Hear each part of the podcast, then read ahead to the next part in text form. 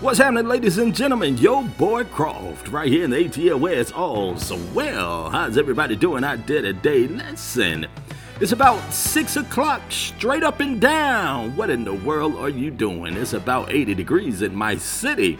Y'all know as well in the ATL, and you know it's the greatest day of my life. That's right. I don't know about tomorrow, and yesterday is gone, so all I got is right now, and your boy Croft gonna make the best of it. Hey, listen, I want to welcome y'all to a Wednesday that's going to be full of wisdom. You understand what I'm saying? Listen, y'all, every day we got to start this thing off with wash your hands. That's right, it's all about this coronavirus thing, y'all. Please make sure you're taking care of yourself and your family.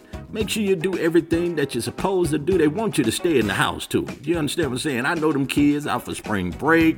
They out there playing. Make sure when they come in the house, they're washing their hands. I can't stress that enough.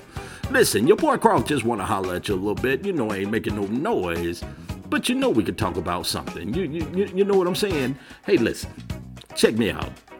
You know, going through a crisis like we're going through, it can be a unique opportunity to change your path.